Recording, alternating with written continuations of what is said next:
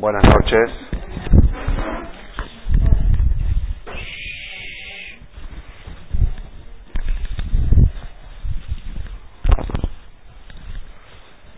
Hoy día miércoles para jueves, para jueves 24 de Shevat 5768 y cuánto? 30 de febrero, 30 de enero del 08.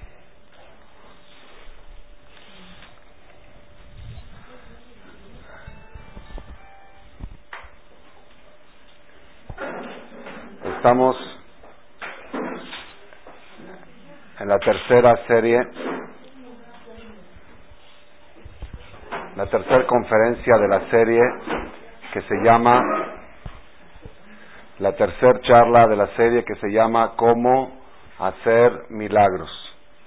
Cómo hacer milagros. Y esta serie la empezamos hace tres semanas con el milagro más grande de todos los milagros de la historia. ¿Cuál fue? El milagro de Yam Suf, el cruce del Mar Rojo, está registrado en nosotros el pueblo de Israel que creemos en los milagros. Una vez, este, entre paréntesis, es bueno saber esto que vamos a decir ahora. Le preguntaron a un rabino, ¿es bueno creer en todos los milagros? Siempre te cuentan que este rabino que hizo milagros, que hizo cosas. Entonces él dijo así, aquella persona que no cree que todos los milagros pueden ser, es un cofer, es un hereje, es un renegado. Y el que cree que todos sucedieron es un tonto. Así.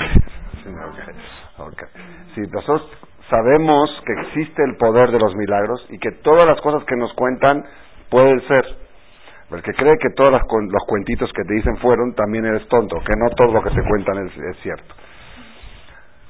Entonces, pero un milagro que está documentado en la Biblia, en el libro más fidedigno que existe en, todos los libros de toda la literatura mundial, el libro más eh, popular del, mundo, idiomas traducidos, millones de ejemplares, la, la Torah, la Biblia, está documentado, es el milagro del Kiriat Yansuf, del cruce del Mar Rojo, cuando el mar se abre y se parte para dejar pasar a los Yehudim y vuelve a cerrarse para hundir a los enemigos, donde ahí se definió la batalla final de los judíos contra Egipto.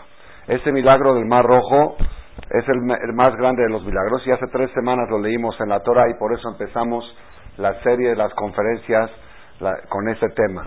¿Cómo hacer milagros? Entonces uno puede decir, a mí no me interesan milagros, yo, yo, yo llevo una vida normal. Sin embargo, aprendimos hace tres semanas que nuestros sabios nos enseñan que hay tres cosas en la vida de la persona que requieren de una fuerza milagrosa para que funcionen. Una es el matrimonio de la persona. Kashez y Bugosh Ladam Kikriati Amsuf, dicen nuestros sabios, es tan difícil y tan milagroso el matrimonio de la persona como el cruce del Mar Rojo. Para que el matrimonio funcione se requiere de una energía del Mar Rojo y cada mañana que uno se levanta, si tuvo un buen matrimonio en las últimas 24 horas, tiene que cantarle a Dios porque se cruzó el mar, se abrió el mar. Segunda cosa dice el Talmud, Kashin Mezonotav Shladam, la parnasá de la persona, el sustento, cada 24 horas que pase la persona no tiene cheques rebotados, no tiene números rojos y tiene pan para comer, eh, es un milagro como el cruce, la misma energía del Mar Rojo. Y lo tercero que dice el Talmud, Kashim Nekevav Shladam, el, lo que es este, la salud de la persona, el Talmud lo, lo, manifiesta en el concepto de la evacuación fecal de la persona, que eso representa toda la salud, Rofejo, el Bazar, Azot. Es tan difícil tener un estado de salud óptimo como el cruce del Mar Rojo. Entonces, cada día que la persona está sano, tiene tiene que sentir que tuvo un milagro de Keriat y Ansos del cruce del Mar Rojo. Una vez una persona invitó a sus amigos para una seudá, una fiesta de agradecimiento, seudá allá, fiesta de agradecimiento. Cuando alguien está en un peligro, es bueno prometer que si se salva de este peligro va a ser una seudá una reunión con comida de agradecimiento y en esa ciudad se invitan Jajamín y se para la persona del milagro y dice yo estuve en tal y tal peligro, me pasó tal y tal cosa y me salvé así así y por eso estoy ofreciendo esta seuda. Es bueno. Entonces una persona invitó a sus amigos a una seuda de agradecimiento. Los amigos no sabían qué, qué peligro tuvo ni qué milagro tuvo. Y bueno, vamos al banquete, como hay un dicho que dice en hebreo, lo si si va. No hay que buscar muchas causas para una fiesta. Ve, Dani, no preguntes mucho, ve. Unas copas, fueron, empezaron a tomar las copas, muy bien, muy bonito. En la mitad del banquete le preguntaron al compañero, bueno, párate y dinos unas palabras ¿Qué es lo que te pasó? Es lo principal, misma, es contar el milagro. Dice, le voy a decir la verdad, lo que pasa es que hace seis meses estuve en Nueva York y un amigo de allá me invitó a una seudato de allá porque tuvo un infarto y entró al quirófano y salió bien del quirófano.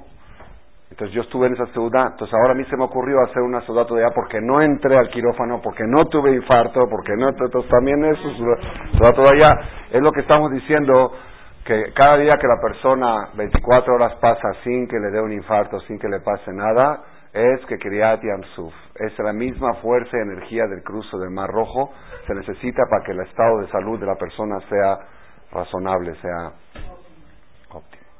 Entonces, quiere decir, hace, eso hablamos hace tres semanas, quiere decir que para poder funcionar en estos tres aspectos, matrimonio, parnasá, sustento y salud, se requiere de un milagro. Entonces nadie puede decir, pues yo, yo no necesito milagros, yo vivo normal. No, el milagro lo necesitas todos los días para tu matrimonio, para tu negocio y para tu salud.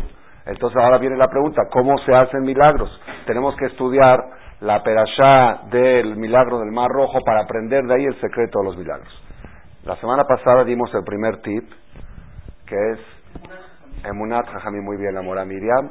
Emunat Jajamim, un, un paso previo, un paso previo al milagro del cruce Mar Rojo fue cuando Dios le dijo a Moshe, dile a los judíos que retrocedan para engañar al faraón, que retrocedan, que vayan como que van al encuentro y es algo totalmente ilógico, totalmente ilógico. Y el pueblo de Israel, dice la Torah, que obedecieron. De ahí aprendí, dice Rashi, para que veas la, categoría del pueblo de Israel, que no dijeron, ¿cómo vamos a hacer, vamos a ir al encuentro del enemigo? Tenemos que escaparnos, ¿cómo vamos a volver a retroceder? Si Moshe dice, es el representante de Dios en la tierra, y obedecemos aunque no nos parezca lógico, aunque esté en contra de nuestro criterio. Entonces el primer secreto para hacer milagros es que la persona sujete su criterio al criterio de los hajamim, aunque esté en contra de su lógica. Eso hace que se parta el mar todos los días para tener buenos matrimonios, para tener buenos negocios y para tener buena salud. Y es una de las cosas una de las cosas que se extrañan, se extrañan la gente como los religiosos, los que son bien así, digamos, apegados a su sajamín, antes de cerrar un noviazgo, van y consultan con el jajam. Dice, bueno, pues ya estás enamorada de ella, ya te gustó, ya, todo, nada más dile al jajam la fecha. No, que el jajam me dé el visto bueno y que me diga si sí es para mí o no. Aunque quizá el jajam le va a bueno, no, no importa, pero yo le pregunté al jajam. Y hay veces el Jajam dice, no, no es para ti y está en contra de tu lógica. También en la salud, a veces el doctor dice hay que operar y hay gente, no todos son así, pero hay gente muy apegada a sus jajamín que dice, yo no opero sin consultar al jajam. Y va con el jajam y, el doctor dice, ¿qué entiende el jajam de medicina? Él a sus libros, él que rece, él que rece.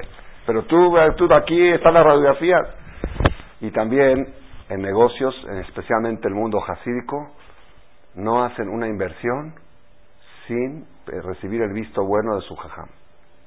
Tienen esa fe, esa emuná. Y esa misma emuná hace que se parta el mar y quizá esa inversión no era buena, pero como esta persona lo hizo aconsejándose con un rab, Hashem no lo va a defraudar. Es una de, una de las cosas de, que abren, abren las puertas de la slajá, del éxito en el negocio, en el matrimonio. Ah, quiero contar algo, no está aquí mi esposa, ¿verdad? Es que la semana pasada quise contar, pero a ella le da. Quiero contar algo para cerrar la idea esta y avanzar a la idea siguiente. Cuando estaba yo en la época de buscar pareja, Shidduch, es una época muy difícil, que Kiryat Yamsuf, con el cruce del Mar Rojo, uno no sabe. no sabe de dónde, quién me hay, ni y dijo Jacob, ¿de dónde va a venir mi ayuda? ¿De dónde va a venir mi pareja? ¿Dónde la voy a encontrar? Es difícil y siempre cuando uno le toca dice no hay no hay chavas. Cuando no le toca hay muchas, pero cuando le toca a uno dice no hay, no, hay. así así pasa igual a los muchachos, igual a los muchachos. Entonces estaba estaba uno Azotit Falel Kol Hasid Leet Metzo, Leet Metzo Zoisha. La persona tiene que rezar para esa época, la época de buscar es la más difícil, la más difícil de todas, porque uno no se quiere equivocar. Entonces, yo primero pensaba una israelita, porque tenía ya siete años viviendo allá y ya me había hecho muy mentalidad allá, no me gustaba la mentalidad latina, quería una mentalidad israelí, luchona, este, no chiqueadas y esas cosas raras. Pero, pero, este, me convenció mi mamá que no, que no, bueno, de Kitsur, Argentina. Voy a Argentina, esto, probamos una cosa, no salió, me vine a México totalmente accidentalmente. Y cuando yo estaba buscando novia en cualquier parte del mundo que me ofreciera una muchacha, la condición número uno era que acepte vivir en Eres Israel de manera indefinida. De manera indefinida. Si mi lugar natural es Jerusalén, cerca de Rabades, de los Gedolim. Si acepta eso, esa es mi condición. En Argentina también, antes de salir con la muchacha para no entrar en problemas, así era. Cuando llegué acá y me ofrecieron a mi mujer, a mi, hoy en día es mi mujer, yo me había enterado, yo no primero todo yo no, al principio no quería escuchar ni siquiera porque yo estaba aquí de paso en camino a Israel, pero yo había escuchado que dos semanas antes se había cortado con su novio anterior, tenía otro novio, que tenía ya dos o tres meses andando con él, había cortado porque él quería vivir en Israel y ella no. Entonces ya está, ya no hay nada que hacer, no hay nada que hacer, ¿verdad o no? Si cortó por eso, entonces no hay nada que hacer. Pero habían familiares que estaban diciendo, sal con ella, sal con ella. Pues digo, no, no es, no es, no es mi mentalidad, no es Bekitsur dijo, bueno, nada más sal con ella para descartarla. Descartarla. Dije, yo no, se sale con una muchacha para descartarla. Haram, que. Bueno, tanto que me presionaron para no, para no ofender a la familia y todo. Dije, bueno, que, pero que sea escondidas, que nadie se entere, en una casa, en casa de una hermana de ella. Y así, me, 40 minutos más para, para, para darles el gusto a los que están insistiendo. Después de 45 minutos yo tenía el 90% de que me iba a casar con ella. De 45 minutos de platicar que me iba a casar, que era mi pareja. Ah, 22. 22 años. Eh, pero ahora está el problema, está el problema que tenemos que resolverlo. Pero yo ya, ya sentí que esta es mi pareja. Sí, sentí el clic, el clic, pero así, Rujani, bien, sentí que esto es lo A la, la próxima vez le dije, ahora sí ya podemos salir a la calle. Antes era en la casa, ahora me, me prestaron un carro y salimos a dar la vuelta por reforma. A la segunda vez que salí, si la primera fue en una casa, la segunda en el carro, me dice, ¿dónde quieres vivir? No quería ella que le pase lo que le pasó con el otro, que se había enamorado y después por este problema se cortó. ¿Dónde quieres vivir? Entonces yo le dije, ¿sabes qué, mago? Mira, primero vamos a conocernos como personas no vamos a discutir de, de filosofía, primero a ver si nos gustamos, sí, como, como yo hablo, como tú hablas. Después que ya nos conozcamos como persona, hablamos de otras cosas. ¿Para qué revolver? Primero vamos a conocernos. Dice, bueno, está bien, está bien. Ya la cuarta vez que salíamos, y ahí vamos también en el carro, ahí por reforma, igual, le dije, ¿sabes qué, Mago? La verdad, como persona me gustaste. Me dice, ¿y tú también, Shaul? Me gustaste como persona. ¿Dónde quieres vivir? Yo iba manejando con el saco y el sombrero. ¿Dónde quieres vivir? Le dije, ¿dónde quiero vivir? En Acapulco. Frente a la playa, con todas las chavas en bikini. Me dice, ¿de veras? De, veras. Me dice, ¿de veras quieres vivir? Dije, sí, con la ventana que se vea todo lo así, lo, lo, lo, bonito del de el, el de Acapulco. Que se, no dije gainón, que se vea. Me dice, me dice, pero a ver cómo, dice, se pensó que estaba yo disfrazado, estoy con saco y sombrero manejando diciendo que quiero ir a... Dice, ¿me estás diciendo en serio? Le dije, te lo digo por tercera vez, yo quiero vivir en Acapulco. Me dice, pero ¿cómo? Me dice, le dije, ah, me dice, a ver, explícame, explícame, dije, te voy a explicar. Lo más importante que yo aprendí en los siete años de la yeshiva que estuve es, nunca pienses qué quiero hacer, sino qué debo hacer. Es la lucha eterna del debo contra el quiero. Yo no pienso lo que quiero hacer. Yo no quiero comer, yo debo comer. Yo no quiero dormir, yo debo dormir. Yo no quiero bañarme, debo bañarme. Yo hago lo que se debe hacer, no lo que se quiere hacer. Si me preguntas dónde quiero vivir, pues claro que sí, yo soy un ser humano de Acapulco, lo mejor que hay, frente a la playa. ¿Dónde debo vivir? Es otra pregunta. Me dice, bueno, bueno, está bien, está bien. ¿Dónde debemos vivir? Me pregunta ella. Ya cambió la pregunta. Le dije, ¿te digo la verdad? No sé, no sé, no, no sé. Dije, es la primera vez que me caso y no tengo experiencia. Me dice, entonces, ¿quién sabe? Dije, hay que preguntarle a un jajam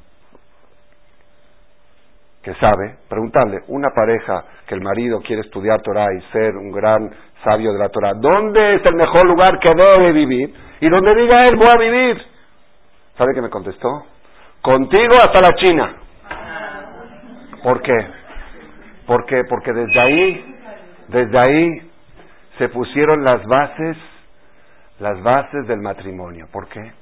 Porque durante todo el matrimonio hay discusiones, todo el matrimonio, todo. No, no hay, yo pienso, no sé si hay algunas, y, y hay diferencias a veces importantes, importantes. Entonces, siempre cuando llegamos a una discusión, trasladamos la discusión del quiero al debo. Si la discusión es yo quiero ir acá y yo quiero, bueno, hoy te doy por tu lado, mañana me das por mi lado. Eso no es shalom bait, eso no, eso no, eso no es armonía familiar. Hoy te doy, mañana me das, eso no es armonía familiar. La armonía familiar es hacer lo que se debe de hacer. No hay ni tú ni yo, es lo que se debe de hacer. A veces discutimos y ella dice, yo siento que esto es lo que se debe hacer. Y yo digo, bueno, pero yo pienso que esto es lo que se debe. Entonces, ¿qué hacemos? Digo, habla de jajam fulano, tenemos un jajam en común. Y le marca, y la mayoría de veces sale como ella. La mayoría, así es. No importa, pero ya no es ni tú ni yo, es lo que se debe hacer, es lo correcto. Es por eso dije que cuando una persona está sujeto a un tercer criterio, no al criterio, no es mi capricho, no es mi antojo. Hay un tercer criterio que es el criterio divino, no es ni tú ni yo, es la palabra de Dios. La palabra de Dios la representan los ajamín. Entonces se resolvieron todos los problemas de por vida. Las bases de matrimonio se pusieron aquella noche. Porque ya siempre que llegamos a una discusión, quiero o debo. vamos a pensar, a ver, ¿en qué estamos discutiendo? ¿En el quiero o en el debo? Si es en el quiero, nunca vamos a llegar a un acuerdo. Pues yo quiero y tú quieres, cada quien lo que quiere. Si es en el debo, podemos llegar a un acuerdo. Ese es el secreto para los negocios y para la salud también. Si la persona come lo que quiere comer o lo que debe comer mi maestro. ¿Ok? Hay un libro que sacó nuevo, la hija del Rabades, Meira se llama, una hija de la tercera hija del Rab se llama Meira, Meira Levi, sí, me casaba con un Levi. Sacó un libro que se llama Aní Areblo, libro de salud, se llama Aní Areblo, Aní Areblo que si yo le garantizo. Esa palabra la dijo Maimónides. Todo el que respeta esta conducta de salud que yo doy, yo le garantizo que no se enferma jamás y va a morir solamente de vejez. Así dice el Rambam. Entonces ella basó su libro en el Rambam y un poco en unos estudios modernos los, los eh, unió y sacó un libro que se llama Niadeblo.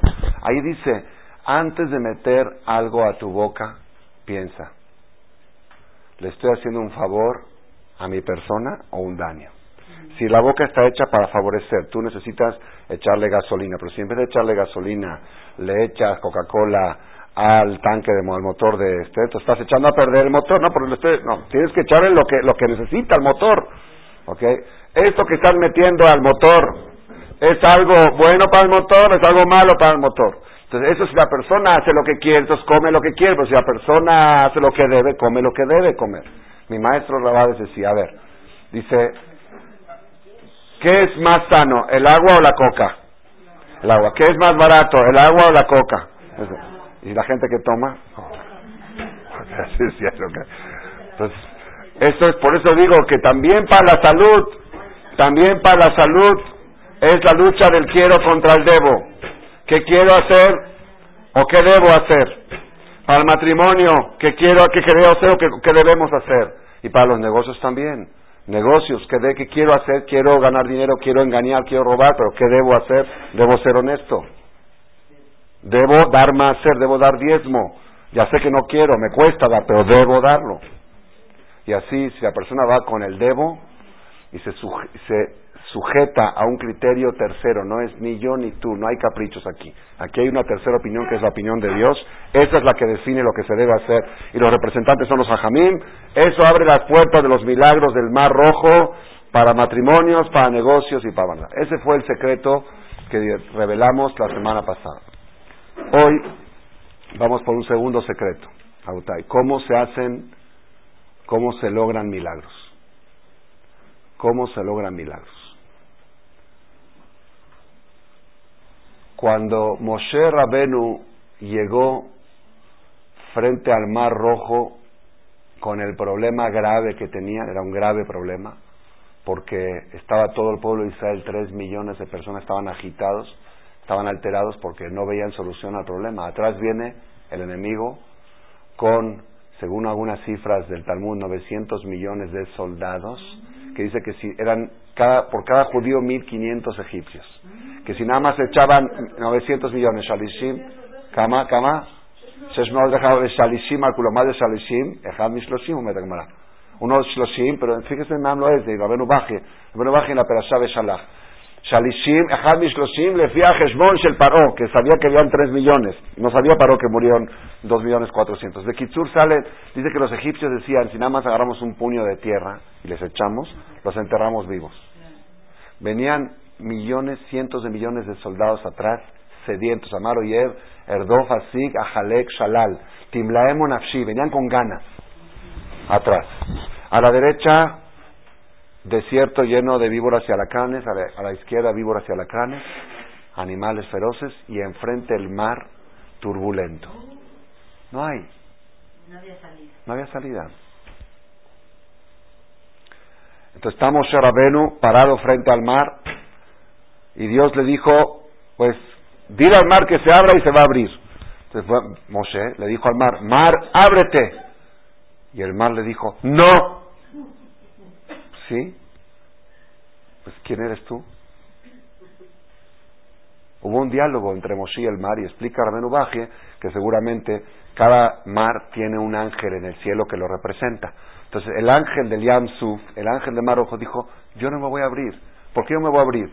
Tú vas a hacer una misma de hacer cruzar a los judíos. Yo también estoy haciendo aquí una misma de circular por aquí. Dios cuando me creó dijo, como dice el Pasuk, Dios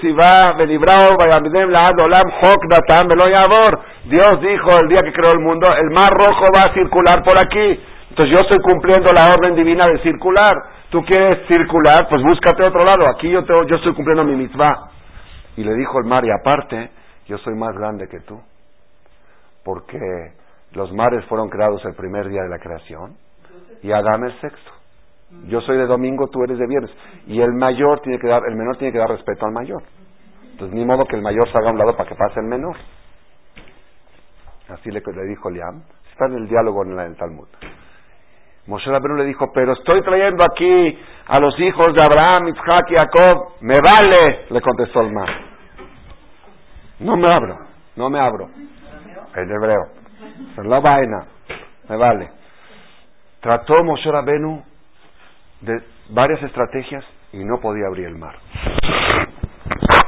A esto tiene que ser para nosotros una pauta porque nosotros también tratamos de abrir nuestro propio mar en nuestros matrimonios, en nuestros negocios y en nuestra salud y, no se abre a veces, no se abre. Uno dice, pues, Zehut, Abraham vino, Isaac, Jacob, Zehut Abot. Moshe le estaba buscando y no podía. Hasta que, dice el Pasuk, en el Salmo, Mora Miriam ahora me va a decir qué salmo es, Betet Israel y Mitraim, ¿qué salmo es? Bet Jacob, ah, siete y pico, y pico también. Debe de ser 115, ¿no? Por ahí, porque, sí, puede ser, sí, por ahí, porque el 119, Kufiutet, antes viene la ley, por ahí más o menos, ¿Qué, creo. Betet, el de la ley.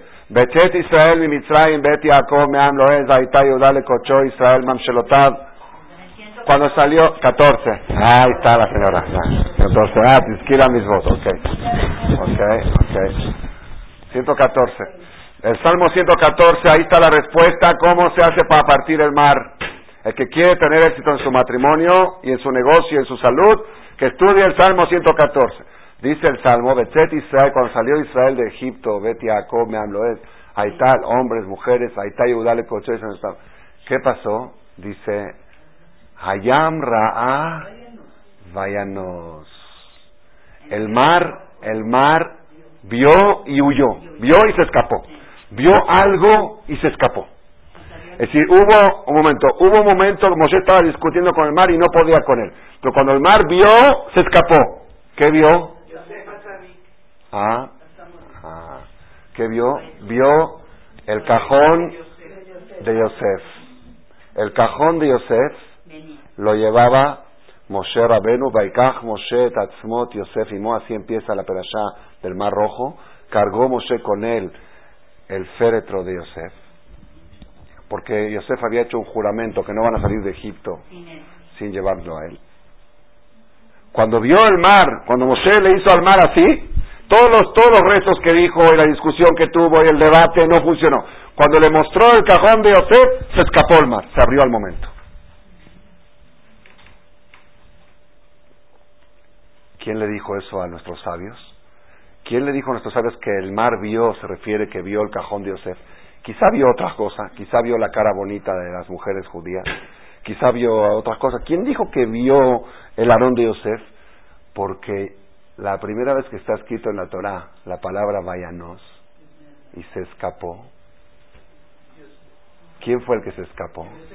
¿De dónde se escapó? De la seducción, del intento de seducción más grande de la historia. Más grave de la historia y más grande de la historia. No hubo un hombre que pasó un reto como el de Yosef, aunque hay discusión en el Talmud. Hubo otros dos tzadikim, Boaz y Palti Ben Laish. Hay discusión en el Talmud cuál de los tres fue el reto más difícil. El de Yosef, el de Boaz o el de Palti Ben Pero aparentemente de, de la conclusión del Talmud se entiende que el de Yosef. El reto de Yosef fue el más. Cuando la esposa de su patrón, de su amo, historia breve, Yosef era tenía 17 años, Ben Sheba era de los hombres más bellos que hubo en la historia. Guapísimo, guapísimo. La belleza de Yosef, la Gemara dice que de tanta belleza que las mujeres de Egipto, después cuando se hizo rey, en los desfiles las mujeres lo veían su belleza y de tanta excitación menstruaban. Así trae la Gemara. No, no hay algo para imaginar la belleza de lo que era Yosef. La Gemara dice que si pones al hombre más bello, por decir, cada quien que se imagine, no sé si David Beckham o cualquiera, uno de... Si pones al más bello de los artistas de la historia, lo pones al lado de Yosef, parece un chango, parece un chango ante una persona. De tanta belleza que tenía Yosef, parece un chango, este, el más bello ante Yosef. Una belleza inimaginable. Era el hijo más querido de su papá, era compañero de estudio de su papá, sus hermanos lo, lo envidiaron como cuenta la Torah, y trataron de asesinarlo, de matarlo, luego por presión social de otros hermanos dijeron mejor no, lo echamos al pozo, un pozo también que era peligroso, luego dijeron en vez del pozo mejor lo vendemos de esclavo, lo vendieron de esclavo a Egipto y en Egipto llegó a manos de Potifar, Potifar era su patrón, así se cuenta en Génesis, y la esposa de su patrón trató de seducirlo, trató de seducirlo y decía Shichvaimi. Y Yosef decía, no puedo hacer esto. No solamente que Yosef, cuando él pasaba por al lado de ella, la, la dice que esta mujer fue la seductora más grande también de la historia, que no se vistió la misma ropa en la mañana que en la tarde. Le estrenaba una ropa nueva cada seis horas. Dice, porque no, sabe, no sabía el gusto de este muchacho, a ver qué le gusta café, rojo, azul, verde, combinación de este con este, de todo, todo tipo de... A ver cómo le gusta, escotado, abierto, cerrado, cubierto, todo. Y José pasaba por el lado de ella y bajaba la cabeza para no verla, porque es mujer casada, no puede ver. Y un día ella le dijo, ¿por qué no me volteas a ver? Le dijo, porque no puedo ver, no se puede ver a una mujer que no es mía, que no me pertenece y que no me puede pertenecer. Mujer casada. ¿Qué hizo la mujer esta? Le, hizo poner una cuellera, una cuellera, para que a fuerzas, cuando pase, no pueda agachar la cabeza, ¿sí? Así trae el Talmud. Le puso una cuellera y Yosef caminaba por al lado y no podía bajar la cabeza, entonces cuando pasaba por la ella cerraba los ojos, para no verla. Hasta que llegó un día, cuenta la Torah, llegó un día que era día de Imach Shemam de ellos, de los Goim, quizá como hoy, digamos, Shahuaridad, alguna cosa de esos tiempos que tenían de Abodazara, que todo el personal, todos iban a la iglesia, todos. El patrón, ¿cómo? ¿Qué es eso? Ah, bueno, Yom Ginusia, ¿no? La que más le llama, sí. Un día de Abodazara, era un día de Abodazara de, de ellos, que todos se iban y no quedaba nadie. El único que no iba, quien era el hebreo. Yosef era judío, el judío no va. Dijo, así dice el Talmud, dijo la mujer, esta es mi oportunidad, mi única oportunidad. Le dijo a su marido, me siento mal, hoy no voy al Genusia, no voy a la iglesia. Y se quedó en la cama enferma, Yani.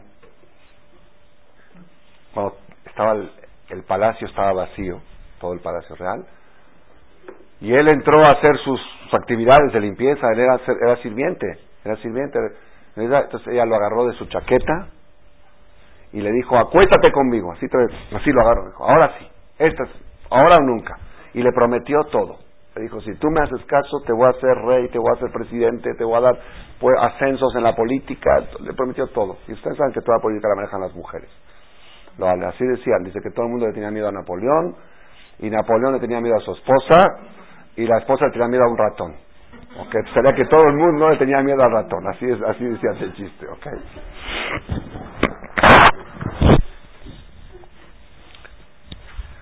Yosef, dice la Torah, lo agarró de su chaqueta, de su ropa y le dijo, acuéstate conmigo. hizo así, ella estaba agarrando con fuerza la chaqueta. Se hizo así para que la chaqueta se zafe. Vayanos, y se escapó. Vayetzea justa y se fue afuera. Hayam Raab, el mar vio, váyanos, vio al hombre que se escapó del pecado, se escapó de la circunstancia. ¿Y por qué se escapó? Yosef, dice Rabhaim Shmulevitz, los hijos de Jacob eran fuertísimos. Si dos de ellos destruyeron una ciudad, los hijos de Jacob, el, hijo de Yosef, con un golpe que dio así, hizo temblar a todos. Y eso, golpeaban así, temblaban las paredes. Eran muy fuertes. Yosef, si forcejeaba unos segundos con ella, le quitaba la chaqueta. Luego ella utilizó la chaqueta como prueba en su contra, como prueba de, intento de violación. Y por eso cayó a la cárcel 12 años. Y usted podía haber forcejeado, se lleva la chaqueta y se va. Dijo Rabhaim Shmulevit Yosef, sabía que si se queda unos segundos más, cae. Prefiero dejar la chaqueta, prefiero correr cualquier peligro, pero no el peligro del Geinán, del infierno. Dijo el mar rojo, dijo el Yam Suf, ante este sí me parto, ante este sí me abro. Vio el cajón de Yosef, Ayam Raab, Vayanos, el mar vio, Vayanos, vio al hombre que se supo escapar de la circunstancia del pecado y se abrió. Entonces, esto es para nosotros una pauta, una segunda pauta. ¿Cómo se obtiene el milagro del cruce del Mar Rojo? Cuando la persona sabe de manera sobrenatural. Lo que hizo Yosef no era algo natural. La naturaleza humana no puede creer que eso que hizo Yosef un ser humano lo puede llegar a hacer. Yosef tenía todos los justificativos para cometer el pecado sus hermanos lo traicionaron. Pues una persona, hay gente que Barminan se van por ahí y dicen, pues la culpa la tiene fulano, mengano y abona la rapto, porque él me hizo, me deprimió, porque esto, y piensan que con eso se justifican, es que él me hizo esto, me hizo lo otro y ni modo, me tuve que ir por ahí. Si habría alguien que tenía una justificación, podría ser Yosef, de tanto, de tanta maldad, sufrimiento que tenía, de ser el hijo predilecto, ser esclavo y gire, y le están prometiendo aquí todo. Es sobrenatural. Lo que hizo Yosef es algo sobrenatural. Dijo el mar, ah, si Yosef hizo algo en contra de su naturaleza, entonces yo también, el mar, que mi naturaleza es circular por aquí, yo voy a hacer algo sobrenatural. Me voy a partir para que pasen los judíos. Para que sucedan cosas sobrenaturales, la persona tiene que hacer actitudes sobrenaturales. Ese es un mensaje fuerte, Rabotai, y especialmente en la materia de lo que es el tema de Arayot, el tema de relaciones prohibidas. En esta materia, ahí está el secreto, ahí está el secreto de todo. Mi maestro, el Rabbi de Ben David, Shelita, él contó que una vez le tocó dar una conferencia en Nueva York a un grupo de psicólogos Yehudim, pero no religiosos, o algunos poco religiosos, psicólogos Yehudim, le pidieron que dé una charla. Y él les dijo a ellos, yo no sé mucho de psicología, nada más les quiero contar una historia hipotética y ustedes díganme qué opinan de ella. Y con eso vamos a entrar en, en plática. Dice, un muchacho, un niño que nació desde chiquito, fue criado con valores normal, bien, pero lo educaron a jamás no tocar a una mujer, no tocar a una mujer que no sea eh, su hermana, su mamá, un besito normal como es, pero no, no tocar a una mujer que no sea familiar muy cercano como la Torah dice. Y así fue creciendo. Y es más, cuando ya tuvo bar mitzvah, dijeron, también tienes que evitar de no ver mujeres. Trató de evitar no ver, dentro de lo posible, se educó así. Entonces, es de carne y hueso. A los 18, 19 años, se fue a estudiar, estudió, terminó la secundaria, preparatoria, llegó a los 20, 21 años, conoce a una muchacha que va a ser quizás su futura esposa. La conoce como cuando vamos a comprar un coche de agencia. que es? Cero kilómetro. Se mira y no se toca. ¿Un coche de agencia lo puedes probar? En, en agencias. Ah, pero no ese mismo, otro. Ah, otro. Pero que compras no lo puedes probar. En, el tianguis se prueban coches. En agencia no se prueban coches. En agencia es cero kilómetros sale la agencia, oye, pero ¿cómo voy a comprar un coche sin probarlo? Te dicen, ahí están las descripciones, es de la Ford, es esto, es buena marca, tiene buena reputación, tiene esto, ahí están las descripciones. Igual acá, buena familia, buena mujer, tiene, tiene buenos midos, buenas calificaciones en la escuela, trae su, es sus, pero se mira y no se toca. Sale con ella, pues se enamora de ella, si le gustó, platican bonito y todo, y si le da ganas a él de darle un beso, pues es normal, o creen que no. Claro que sí. En Argentina acostumbrábamos, aquí no se acostumbra tanto, pero en nuestra comunidad donde yo crecí, que el hombre y la mujer de novios no salen solos, salen acompañados siempre. Si, o salen dos parejas juntas, es decir, dos amigos juntos con sus respectivas novias, para que uno cuide al otro, o en caso que no se puede, salen con una cuñadita o alguien que va atrás en el coche para chufiar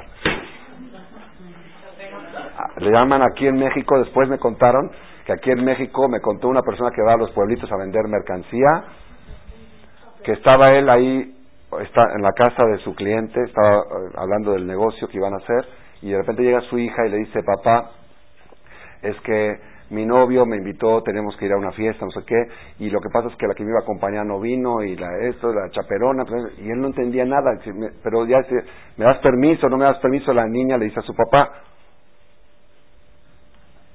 y el papá le dijo, ¿sabes qué? Tú ya estás a tres semanas de tu boda, ya puedes ir aunque no estés acompañado. Así le dijo el papá. Y él no entendió nada. Después le preguntó, ¿qué se trata? Y dice, sí, nosotros nuestras hijas tienen prohibida salir sin chaperona. Chaperona es un acompañante que cuide que no haga, que, que, el coche siga cero kilómetros hasta el día de que se firma la escritura, que se compra la propiedad. Entonces este muchacho sí se le antoja a su novia, le está diciendo Raben David a los psicólogos, se le antoja, pero él sabe que la Torah dice que no, entonces no, nada más, oh, qué bonita estás, y hasta ahí nomás, y casi ni eso tampoco. Okay, hasta eso, hay que tener cuidado, ni siquiera palabras de amor le puede decir, porque puede provocar otras cosas. Hola, qué bien te ves, ¿eh? y shalom, y otras cosas, y platicando. El muchacho está cada día más desesperado. Llega el día de la boda. Día de la boda también, una semana antes de la boda ni se ven, no se hablan, llega la boda, ahora sí, el novio está vuelto loco, toda su vida no tocó a una mujer, la primera vez que va a tocar y va a abrazar a una mujer va a ser esta noche después de la jupa, está vuelto loco. Llega la noche, termina la fiesta, termina el banquete, todos se van a la recámara, van al hotel, a donde vayan. Hace lo que tiene que hacer. Y a otra cama por 12 días no la puede tocar, porque manchó. ¿Qué dicen ustedes? Dijeron los psicólogos, en este planeta eso no puede existir. No puede existir. Se tramaron los psicólogos. No puede existir. Y si alguien lo hace, llega al manicomio. No puede ser. A ver, a ver, explica. No hay lógica. Y están viviendo los Sheva Berajot bajo un mismo cuarto en dos camas. Y festejando todos, jatán, novio y novia, y los dos, ni contacto, ni se pasan las cosas, toma, aquí está, no, no vaya a tocar. Dijeron los psicólogos, eso no puede existir en este planeta. Le contestó el Jajam Jarabelín David, hay miles y decenas de miles. Miles y decenas de miles. Yo les muestro, vengan y les muestro miles y decenas de miles de jóvenes que se casan cada año en estas condiciones, en estas circunstancias. Y no están traumados, y no van al manicomio, y están mucho más sanos que otros. Esto es como. Dice, como, ah, dijo los psicólogos, ¿y cómo puede ser? No, no puede ser, no puede ser.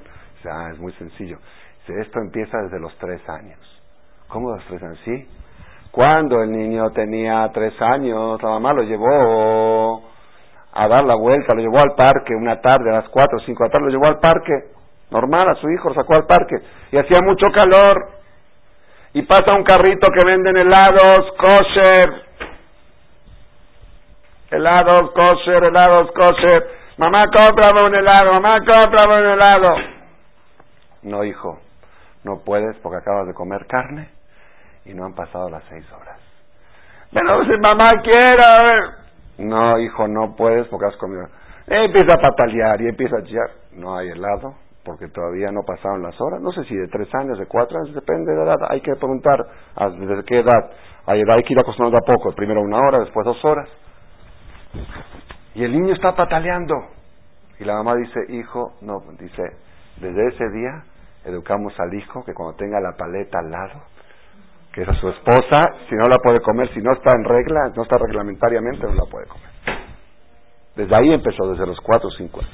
Entonces, eso es lo que abre las puertas a los milagros. Hay estudios realizados, estudios a nivel mundial, estadísticos, que del 100%, esto, este estudio está hecho hace 15 años, hoy seguramente las cifras han cambiado, del 100% de los matrimonios que se casan en el mundo, el 50% fracasan, ya sea divorcio o resignados, y el 50% prosperan. Del 50% que prosperan, el 90% de ese 50% son de Yehudim. En estadísticamente. Estadísticamente, según números del 90% de los Yehudim, del, del, 50% que dijimos nosotros son Yehudim, ¿sí? el 90% son Yehudim que cuidan Torah y Mitzvot. Y del 100% de los matrimonios que cuidan Torah y Mitzvot, el 90% de los que prosperan son los que estudian Torah todo el día. Es, es, gradual, es gradual. ¿Cuál es el punto en común? Ese punto en común, el cruce del Mar Rojo. Las personas que tienen Torah y Mitzvot parten el Mar Rojo todos los días. ¿Por qué? Porque todos los días hacen actitudes parecidas a las de Yosef. Se les antoja algo y se, se antoja, quiero y debo. Quiero esto, pero no debo. Ahora quiero el helado de leche, pero comí carne. Ahora quiero esto, lo debo. En la mañana me levanto y quiero hacer algo, pero primero debo hacerme tirati Primero debo, quiero desayunar, pero primero debo rezar. Entonces, esto es Rabotai. Este es el mensaje que tenemos que nosotros tomar en todos los niveles. La persona que quiere que se le hagan milagros, necesita buscar la estrategia que se aplicó en el Mar Rojo. ¿Qué estrategia? El cajón de Yosef. ¿Qué es el cajón de Yosef? Un hombre que hace una actitud sobrenatural. Lo natural hoy en día es ser liberal. Lo natural hoy en día es ir por la calle, estar volteando para todas, a ver a quién ver, a ver quién me ve. Y lo sobrenatural es que la persona va y va a lo suyo. Voy a comprar, voy a comprar y nada más a comprar lo que tengo que comprar. No voy a ver gente ni a que me vean. Eso es sobrenatural. Entonces, cuando la persona hace cosas sobrenaturales, Akadosh Baruj le hace milagros. Y esto es un consejo, lástima que el tiempo no permite, ¿verdad Hashem? Creo que la próxima semana vamos a ampliar un poco más el tema de ejemplos de acciones sobrenaturales que la persona puede hacer en la vida, que cuando la persona la hace, cuando la persona la hace, uno de los ejemplos, uno de los ejemplos, la Gemara dice, Anelavim venam olvim, shomim herpatam venam meshivim, osim me'ava vesemechim beisurim, alehem neemar boavav ketzet hashemesh birburato es otro de los ejemplos para partir el mar. Las personas que los avergüenzan, los ofenden y no replican. Tengo la punta de la boca para decírselo, para contestarle. Me quedo callado. Shomim Herpatam escuchan su vergüenza de Name y no responden. Osim Ava hacen las cosas con amor. Usmehim Beisurim y cuando reciben un golpe de Dios, dicen gracias. Esas personas, todos los caminos de los milagros están abiertos. Esas personas entran en la categoría de amigos de Hashem, Ohabab. Y esos Ohabab, Ketzeta Shemesh, van a triunfar como cuando sale el sol en la mañana, sale con toda su fuerza radiante para iluminar. Así van a ser aquellas personas cuando alguien te ofende en público, lo aleno, pobre del que ofende, no del ofendido. Cuando alguien te ofende en público, dice el Rab Haim Vital, si fueras inteligente y supieras el beneficio que te hace, le pedirías a Dios que te mande por lo menos una al día. Una al día. Es tan, tan, tanto negocio quedarse callado una ofensa, tanto business, tantas visitas al doctor te evita, tantas entradas al hospital, tantos... Ah, ¿En qué? Jabón, ah, que es Vilat el Bonot. la persona, dice si supiera cuando alguien te ofende, cuando alguien te ofende, es como si fuera que te regaló un billete de lotería. Y cuando contestas, es como si fuera que lo rompiste. Ya lo tenías en la mano, ya lo tenías. Nosotros yo no pido, ¿cómo esos jajamín? Dice había jajamín que pedían que los ofendan una vez al día. Preguntan, ¿pero cómo? Si el que ofende, Barminan, es, no, no, no, es lo peor que hay. La Gemara dice en perdió el pasaporte de la Lama va. Entonces, ¿cómo yo puedo pedir que me ofenda una vez al día? ¿Que le puedo desear yo eso al que va a ofender? Dice, así trae el Rab Haim Vital, dice, pero estos tadikim, desde la mañana decían, por favor Dios, mándame a alguien que me ofenda y desde ahora lo perdono. Entonces, el que me ofendió no va a tener ningún castigo porque desde ahora retroactivamente está perdonado y yo recibo la lotería. ¿Eso es algo natural o sobrenatural? Especial, sobrenatural, eso abre el mar rojo. Eso hace que tu matrimonio camine, eso hace que tu negocio camine, eso hace que tu salud camine. La persona no sabe cada vez que tienes una situación de ofensa, quién sabe qué problema estabas enfrentando como el tipo del mar rojo, quién sabe qué enfermedades te evitaste, qué cánceres, qué infartos, qué cosas, qué desgracias, qué, qué, quiebras de negocios, qué cumes, qué, qué este, ¿cómo se llaman? Este, haciendas, auditorías. ¿Puede ser de De quien sea. El chiste es que tú te quedes callado, que no contestes y después que se fue el otro, bailar gracias a Shem por darme este golpe.